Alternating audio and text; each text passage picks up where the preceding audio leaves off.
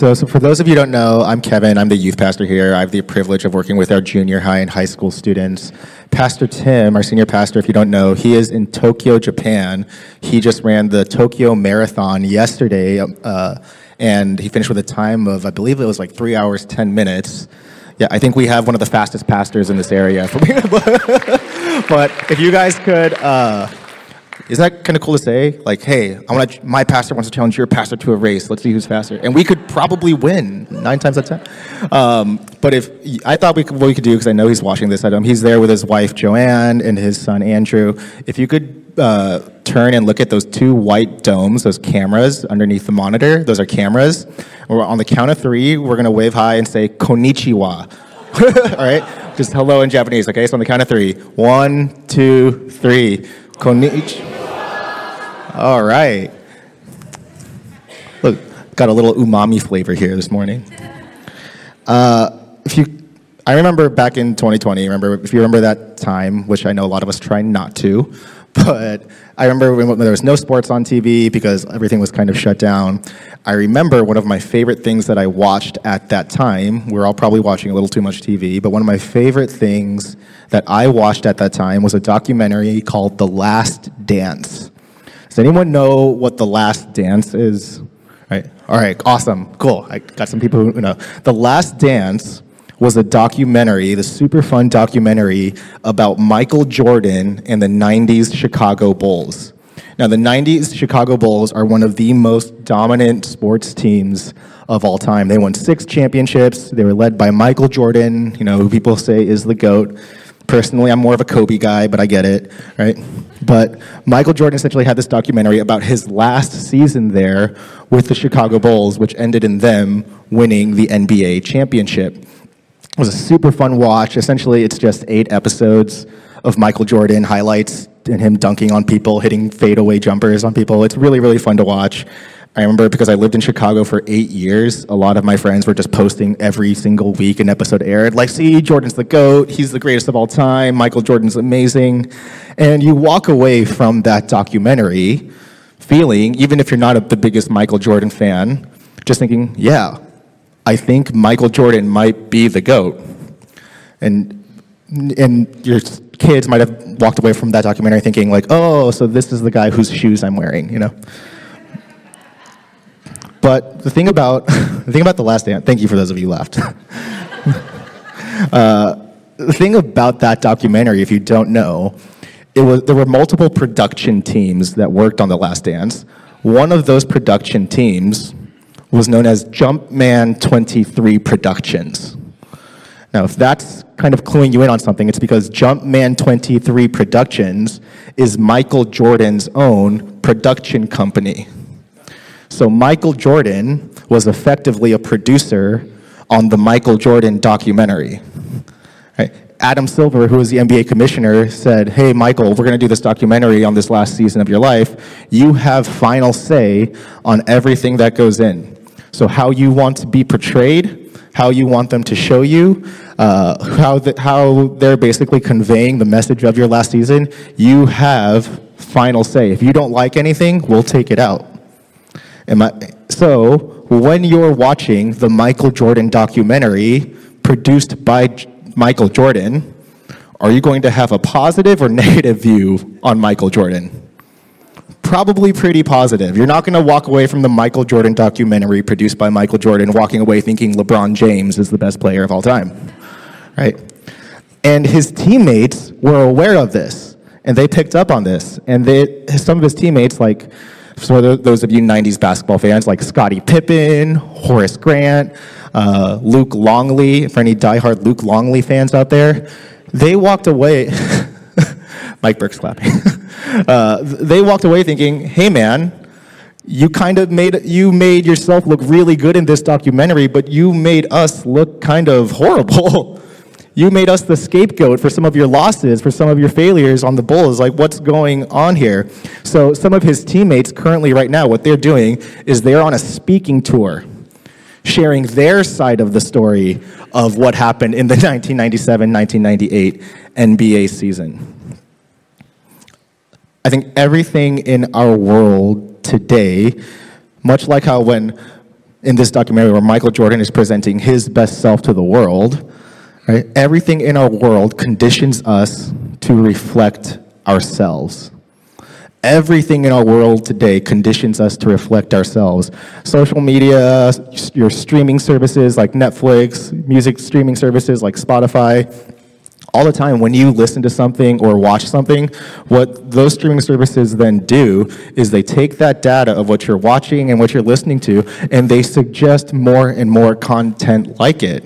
And what's really interesting is when somebody watches something on your streaming service, so for those college students who are on their parents' Netflix account, and then when they then get suggested content that is not necessarily targeted for them, they're thinking, oh, this is reflecting something that my kid then likes. Spotify even does this really cool thing called the Spotify Wrapped, where at the end of the year, it takes all of the data of all of the music that you've listened to and shares it with you, right? Everything in our world is reflecting us today. And I think that's a really, really interesting thing because for us as Christians, we are not called to reflect ourselves we, who are image bearers, we believe everyone is an image bearer, uh, Christian and non Christians alike, we believe that humanity is not called to reflect ourselves, but to reflect the God who created us.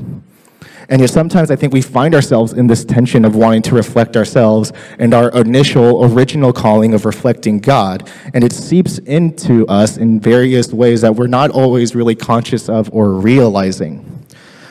One example for me is when I remember when I became a first became a Christian. It was at a uh, youth retreat. I was in about sixth, seventh grade at the time, and I remember, you know, just the worship being really, really awesome, being able to spend time with other Christians, being incredible, uh, hearing really impactful messages, being kind of sleep deprived. It was a really great weekend. um, and I remember though being feeling so on fire, feeling so just like passionate about God and who He is and what He's done. And I remember after coming down the mountain, after the euphoria of becoming a Christian had kind of worn off, feeling like I was getting further and further and further and further away from God. Because real life comes in. When you're at a retreat or you're at a camp, that's not really real life. It's great, it's awesome to hear messages and great worship, but it's not really real life. And so, me, as a young junior high student, what I tried to do is I tried to sort of manufacture the feelings that I felt when I was up at the retreat worshiping God. I would listen to the songs from the set list, I would try to read my Bible, I would try to pray, but I wasn't experiencing that same feeling that I had on the mountain. And sooner and soon enough, my worship became centralized around me trying to manufacture this feeling than it was about reflecting God and who He is. True worship, authentic, true worship, is a key theme throughout Scripture, throughout the Bible. And it's here in our passage in John chapter 4 as we resume our series in John today. True worship is an incredibly important theme. And I, I think true worship looks like this true worship is for God's people to enter into God's presence and acknowledge Him for who He is. True worship is for God's people to enter into God's presence and acknowledge Him for who He is. So we're picking up in our John series in John chapter 4. You know, we took a break for Missions Month, and so just to kind of reestablish some background here and catch us up in John chapter 4. Throughout our series, Pastor Tim has continually reminded us of this idea that we might believe. The main, one of the main ideas in John is that we might believe that Jesus is the Son of God. We opened with John's prologue in John 1, which outlines how the gospel is about Jesus' self disclosure of himself, his self revelation to the world that he is the Son of God, he is the Messiah, he is the Logos, God made flesh. And throughout this narrative so far, Jesus has had various encounters with people as the fully incarnate God man, especially with Jewish leadership and tradition at times. He has an aggressive confrontation with the Jewish leadership when he cleanses the temple. That's when he's turning over tables and the money changers saying, You've turned my father's house, uh, you know, to the house of prayer into like house of sales, right? Um, he has a dialogue with Nicodemus, who is a Jewish Pharisee and teacher where they talk about the idea of being born again, eternal life. And now in John chapter 4, he travels to a region known as Samaria. Now, what's important about Samaria is that it is home of the Samaritans, who are the ethnic enemies of Israel at this time. Some background in history the kingdom of Israel, that had been united under King David as one sort of kingdom, had fractured after his son, the, the death of his son Solomon. So in the southern kingdom, you had Judah, which was David's tribe. And the northern kingdom, you had the rest of the tribes of Israel.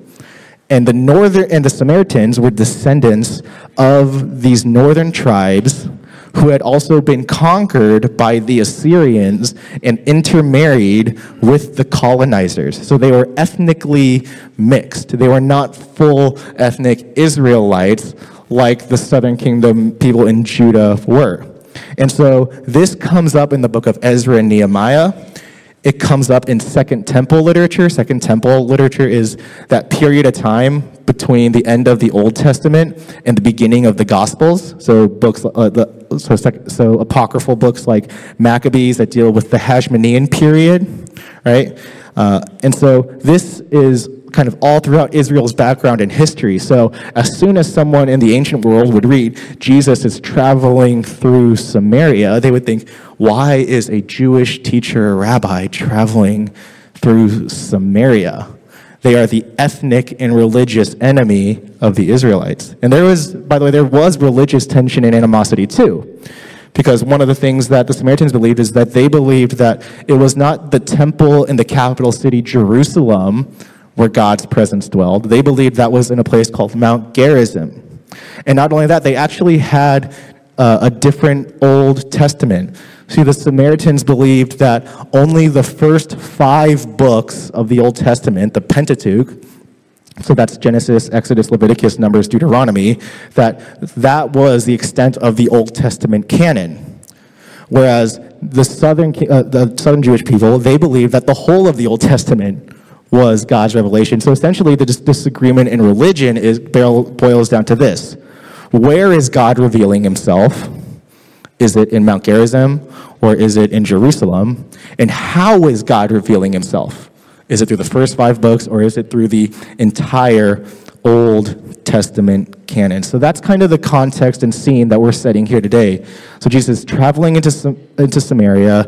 He goes to a well to stop because he's tired, and he meets a woman there. So we pick up in John chapter 4, verse 7. John chapter 4, verse 7 says this When a Samaritan woman came to draw water, Jesus said to her, Will you give me a drink? His disciples had gone into town to buy food. The Samaritan woman said to him, You are a Jew, and I am a Samaritan woman. How can you ask me for a drink? For Jews do not associate with Samaritans. We go to the next passage. Jesus answered her, If you knew the gift of God and who it is that asks you for a drink, you would have asked him, and he would have given you living water. Sir, the woman said, you have nothing to draw with, and the well is deep. Where can you get this living water? Are you greater than our father Jacob, who gave us the well and drank from it himself, as did also his sons and his livestock? Jesus answered, Everyone who drinks this water will be thirsty again, but whoever drinks the water I give them will never thirst. Indeed, the water I give them will become in them a spring of water welling up to eternal life.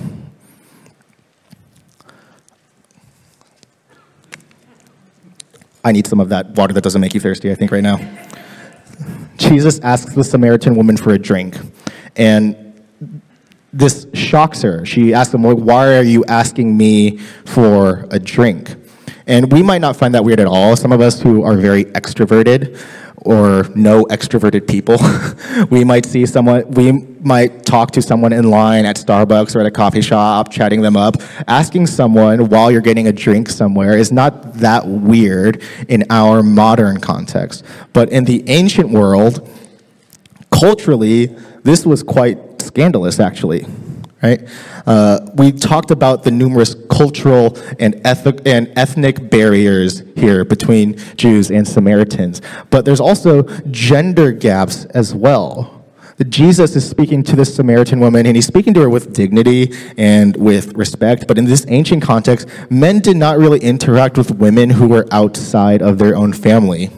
And some, some, not all, but some very extreme, extremely conservative Jewish theologians believe that if a rabbi, if a Jewish teacher, a rabbi, spoke to a woman, and even if that woman was his own wife, that that was a distraction from studying the Torah. And they even believed, right, once again, this is some, not all, believed that to teach the Torah to a woman was as inappropriate as a woman acting lewdly or licentiously. But one of the interesting things about Jesus is that he's not held by these ancient sex, eh, this sort of like ancient sexism about women. He's not held, held bound by these xenophobic ideas about the Samaritan. He engages with her.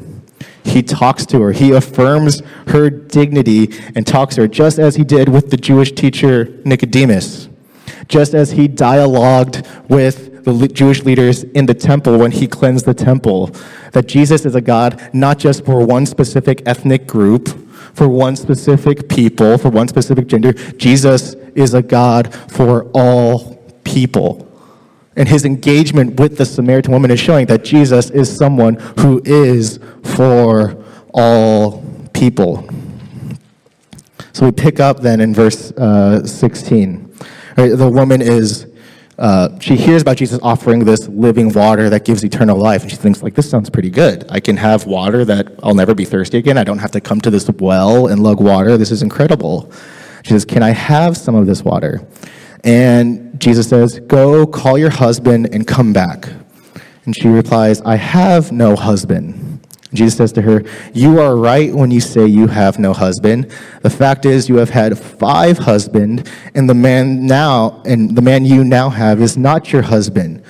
What you have just said is quite true. Sir, the woman said, I can see that you are a prophet. Our ancestors worshipped on this mountain, but you Jews claim that, but you Jews claim that the place where we must worship is in Jerusalem. Picking up 21. Woman, Jesus replied, Believe me, there is a time coming when you will worship the Father neither on this mountain nor in Jerusalem. And we'll pause right there really quick. So this woman is very perceptive. She uh, sees that Jesus is offering something, sees that there's something different about Jesus, and then Jesus begins to actually kind of give her details about her life. They've never met before, they've never spoken before, they've never had any sort of interaction before, and Jesus shares details about her life that he would not know unless he was God, or someone, at least from her perspective, someone special or unique. He talks about how he's she's had five husbands. Now we're not sure if th- these are a result of like divorce or adultery. We might some of these might be a result of possibly even uh, that she's a widow. We're not really sure overall, but we do know this that in the ancient world, especially at this time, for a woman to have had five husbands was not really a good thing. And so, at the very least, what we can say is that her re- reputation within this community would have been in low standing. So, this Samaritan woman Samaritans who are already misfits, women who are already misfits in this ancient patriarchal context, she is in a way a misfit amongst misfits. She is an outsider amongst outsiders. And we see Jesus dialoguing and engaging, not, not necessarily shaming or ridiculing or belittling her, but just simply reading her life back to her. It's kind of, I remember I took a counseling course in undergrad, and the professor was doing a uh, lecture on body language, and he used me as an example about body language, and which, if your professor ever asks to do that, just say no. But he said, Kevin, so I see that you're, so I, he brought me up to the stage and said, Kevin, so I see that your arms are crossed right now. I see that you're kind of standing far away from me right now as well, and you're standing far away from this. I can tell that right now you're being very defensive about me reading your body language in front of the class. And he was right. I was feeling very awkward about being my body language read. But this is something entirely different, actually, where Jesus, actually being God made flesh, knows her story and reads it back to her. And as she does this, as Jesus does this, she replies, she understands that there must be something different about this man that I'm talking to. There must be something. So she asks, you know, I can see that you're a prophet in verse 19. And she asks him a theological question about worship. It's interesting to notice that this woman understands that there's something unique about Jesus. If you recall the prologue in John chapter 1, it's about Jesus self disclosing, self revealing himself to the world. And in John chapter 1, verse 11, actually, it even says this in John chapter 1, verse 11, that Jesus, as he reveals himself, that he came to his, uh, that which was his own, his own people, but his own did not receive him. This is referring to the Jewish people that Jesus has come to, the people who had the Old Testament, who knew the Old Testament, who knew about the Messiah who was to come, not perceiving. And we see that happen throughout these beginning stages here in John. We see it happen at the temple cleansing. We see it happen with Nicodemus, who is confused as he and Jesus dialogue about eternal life and how one must be born by water and spirit, right? We then see it even with the disciples of John the Baptist. John the Baptist is the forerunner who prepares the way for Jesus. And his disciples become kind of jealous and frustrated when Jesus' own disciples and Jesus, his ministry seems to grow at the expense of John the Baptist. So we see that these people who are supposed to know, who should have better knowledge of Jesus and who he is, seem to be falling short in their understanding of who Jesus is. And yet, the Samaritan woman who's been married five times, who is an outsider amongst outsiders, a misfit amongst misfits, sees and understands that there is something unique about this Jesus. And so she asks him a question. She asked him a question about worship. We talked about how Samaritans and Jewish people believed or had different thoughts on where the proper place for worship was. Was it Mount Gerizim in Samaria or was it at the temple in Jerusalem? And Jesus responds in a really interesting way. Picking up in 21, he says, Woman, believe me, a time is coming when you will worship the Father neither on this mountain nor in Jerusalem. You Samaritans worship what you do not know. We worship what we do know, for salvation is from the Jews. Yet a time is coming and has now come when the true worshipers will worship the Father in the Spirit and in truth, for they are the kind of worshipers the Father seeks. God is Spirit, and his worshipers must worship in spirit and in truth. The woman said, I know that the Messiah, called Christ, is coming. When he comes, he will explain everything to us. And then Jesus declared, I, the one speaking to you, am he. The Samaritan woman, this lowly woman, sees and understands and Jesus for who he is. It's interesting when she asks, when she then follows up and asks him a question about the nature and proper location for worship, he responds, that it's not bound by a, worship is not bound by a single physical location. True worship is defined by worshiping in spirit and in truth. Now, the woman's question might seem funny to our modern ears because, you know, we're, we are the post-COVID church where uh, some of us were in our pajamas eating cereal, watching church online, um, which, by the way, I, I'm not going to lie, I enjoyed having cereal while watching church. It, was, it wasn't bad, right? But so we've kind of lost sense maybe for how important physical geographic location is for worship. But for this context, for this world, it was incredibly important. You think about the Babylonian exile of the Jewish people. The Jewish people were called to be God's people and dwell in the land that God had given them. And when they were exiled, pulled out of that land, and placed then in Babylon, they lost one of their primary parts of their identity, which was the land. And they were then in exile wrestling. Are we still God's people if we're no longer dwelling to the place that He called us to dwell in?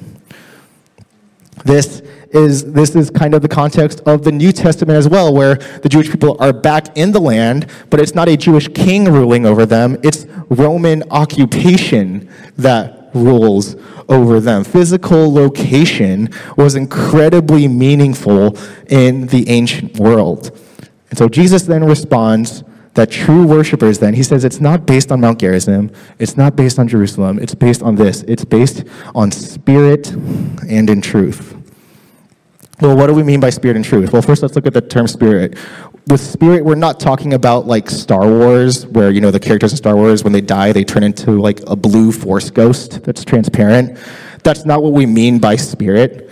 What we mean by spirit, what we mean by spirit is that it is like and in the manner of God that just as God is a God who restores, is creative, is life giving, just as God is light and He is love, God is spirit. And His worshipers model that by also worshiping in spirit. What Jesus is saying is that true worshipers worship in spirit, meaning true worshipers worship like me. That their worship reflects me. That their worship is about God and who He is, not necessarily our own personal geographic preferences for where we worship, but it is about understanding who Jesus is. Then by truth, we mean, kind of going back to the prologue, the truth of who God is. Jesus is one who has self disclosed and revealed himself. So, understanding the truth, a knowledge of who that God is. It's not based on just a physical location, it's not just based on our favorite ethnic tribe or group. It is based on who Jesus is. This is what John is talking about when he talks about the word becoming flesh and making his dwelling among us in John 1:14.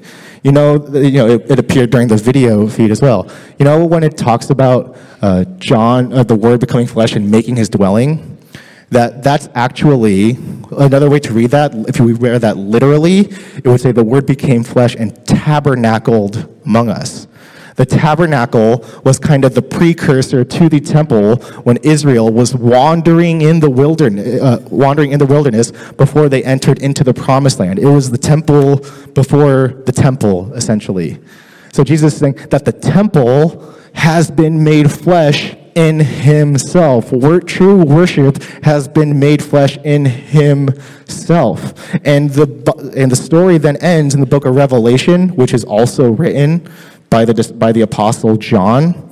It then ends with this when the new heaven and new earth come together in the space where God dwells, in the space where humanity dwells, that that is no longer a barrier. We're just fully reconciled back to God. Revelation 21 22 says this that the Lord, uh, uh, uh, so picking up with Revelation 21, verse 22, I did not see a temple in the city because the Lord God Almighty and the Lamb are its temple.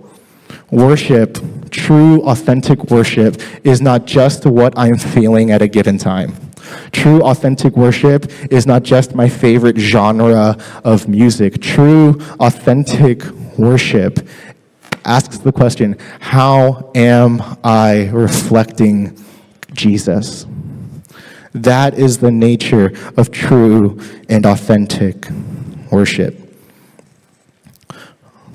We talked about how the main theme of we've been talking about throughout the series, the main theme of John is that we may believe Jesus is the Son of God. Uh, there's a theologian named D.A. Carson. He teaches at Trinity Evangelical Divinity School, which is the e- our denomination seminary, actually, the EFCA seminary, and also where I went to seminary. Uh, that's right, not all of us are Talbot and Biola guys, way. Uh, but, uh, but Dr. Carson says this that when we look at the idea of belief, we need to look at it in a twofold sense object, the object and manner. object and manner. Jesus is the object of our belief. He is the one whom we believe and place our trust in. And yet, he is also the model for what belief looks like. True worship and belief and trust in God looks like Jesus. So when Jesus is going to his people's ethnic and religious enemy and dialoguing with her and dwelling with her and sharing his presence with her. That is the model of belief and worship that we are called to mimic. There's, you know, there's a series I watch on YouTube. It's from an apologetics group called the Jude 3 Project. It was started by a woman named Lisa Fields, really, really smart woman, much smarter than me. And she hosts a, ser- she hosts a roundtable discussion of called she hosts this roundtable discussion called Why I Don't Go to Church Anymore. And she'll have basically people who used to go to church, they used to identify as Christians, but they don't do that any longer. And she just she asks them the question very simply, so why don't you go to church anymore? A lot of these people used to work at churches. A lot of them grew up in churches. A lot of them were serving in churches in various capacities. And what's interesting is that it's not the beliefs and doctrine and theology of Christianity that cause them to walk away from the church. It's not. They, they, they'll even say in these discussions, like, you know, I still believe God is good. I still believe in Jesus. But a lot of times what they'll say is the reason that they leave the church is because they don't see Christians acting like Christians. The biggest detriment to their faith, and I'm not trying to say that about anyone here, by the way. I, I think all of us fall short when it comes to living like Jesus. But it's also interesting to note that all these people who left the church, that the biggest, most damaging thing that could have happened to their faith was seeing other Christians who didn't act like Jesus. Jesus is the object of our faith, but he is also the manner, he is also the model for how we are called to worship Him. Throughout this series in John, Pastor Tim has talked about the differences between John and the synoptic gospels, which is Matthew, Mark, and Luke. And one of those key differences is that there are no parables in the book of John, but there is continuity between stories in John and the parables that we see in Matthew, Mark, and Luke. And when we're talking, as we're reading about Samarit, the, Jesus and the Samaritan woman here, I think it's interesting to note uh, Luke's parable of the Good Samaritan. We won't go super deep, in depth in with it, but j- just know this when we read, I know that my tendency when I read the story of the Good Samaritan, if you don't know it, the Good Samaritan is about a Jewish man who is beaten, robbed, and left for dead on the side of the road. And eventually, a Samaritan man so the ethnic and religious enemy of the Jewish people takes him to an inn, nurses him back to health, pays for his lodging, and just acts kindly to this person. Now, when, when I've read this story, and I think non-Christians too, like because even non-Christians know this story of the Good Samaritan. There's like Good Samaritan laws that you can go and help somebody, and you're not going to like be at risk of getting sued essentially for being a good, kind person, right? But I know my tendency when I read this is I need to be like the Samaritan. And, and we should mimic and emulate the kindness of the Samaritan. That's not a bad thing. But it's not the main point of the passage. When we look at the context of the Good Samaritan passage, Jesus is dialoguing with a Jewish teacher. And the Jewish teacher is trying to trap Jesus. And so he asks him, What are the two greatest laws Jesus responds, Love God and love your neighbor. And then it says in Luke that the teacher wants to justify himself. And so he asks, asks a follow up question Well, who is my neighbor? The question of the parable of the Good Samaritan is not, How can I be a good Samaritan? The question that the Good Samaritan wants us to ask is, Who is my neighbor? Oftentimes, we define neighbor as the people who are most like us. You know, we think about like, uh, for those of you who watched Home Improvement, we think of like Wilson from Home Improvement, where you never saw his face, but then you just know that Tim Allen was talking to him. Some of you guys didn't watch Home Improvement, that's okay. Um, but we define neighbor as someone who is in close geographic proximity to us. Uh, we live on the same street. Kids attend, attend the same schools. We eat at the same restaurants. Uh, we have the same extracurriculars, right? I even heard some teachers talk about this passage as your neighbor is essentially other Christians, and so you're only called to love other Christians. But looking at the Good Samaritan passage, looking at how Jesus is interacting with the Samaritan woman, looking at the cultural and ethnic tension and background between Jews and Samaritans, I don't know if we're supposed to just draw lines on who we define as our neighbor and not. I think we're actually supposed to ask ourselves who are the Samaritans around me? Who are the people that God is calling me to love? Who are the misfits of the misfits, the outcasts of the outcasts that God loves? Because I was a misfit of misfits in God's family, and yet He loved me first and brought me back into a relationship with Himself. There's, um, there's an ML, old MLK quote where he talks about how the, the most segregated hour in America is 11 a.m. on a Sunday morning. It, it, that's, that's a spicy quote. Uh, and there's actually, unfortunately, some data that actually reflects that. Not talking about ethnic division, but speaking of like socioeconomic, do you know what the least socioeconomic diverse place is? It's not churches, it's public schools. Churches are second least. But the most diverse socioecon- uh, the most socioeconomically diverse location is chain restaurants. So, like your Chili's, your Outback Steakhouses, right? And by the way, I know sharing a bloomin' onion with someone is a lot easier than worshiping and doing church with them, right? Food is the lowest common denominator when it comes to things we can agree on. But I think that should maybe get us thinking. It is difficult to love somebody different than us. It is difficult to love people that we disagree with. It is difficult to love the Samaritans and the misfits. And that is why we ha- when we worship, we don't worship according to preference or our accolades or our skills. We worship in the spirit and truth of who Jesus is. That we rely on Him to worship truly. We jump down to Jesus' disciples, they, they see Jesus interact with this Samaritan woman, and she is just blown away. She confesses that he's the Messiah, and then she shares this with the rest of the Samaritans in the village. Uh, and we pick up then in verse 39. After she tells the rest of the Samaritans in the village, this really cool hap- thing happens in John 14, 30, or John 4, 39. Many of the Samaritans from that town believed in him because of the woman's testimony. He told me everything I ever did.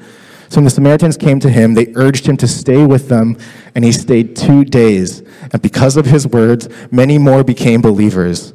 So said to the woman, We no longer believe just because of what you said. Now we have heard for ourselves, and we know that this man really is the Savior of the world. Jesus spent two extra days in Samaria with the Samaritans. A Jewish teacher, Jewish rabbi, spent extra days with the people who recognized him, which were his ethnic and re- traditionally ethnic and religious enemies. And he was there. True worship calls us to be not in our own personal preferences and boxes, but to be where Jesus is. Where Jesus is, is with our neighbors.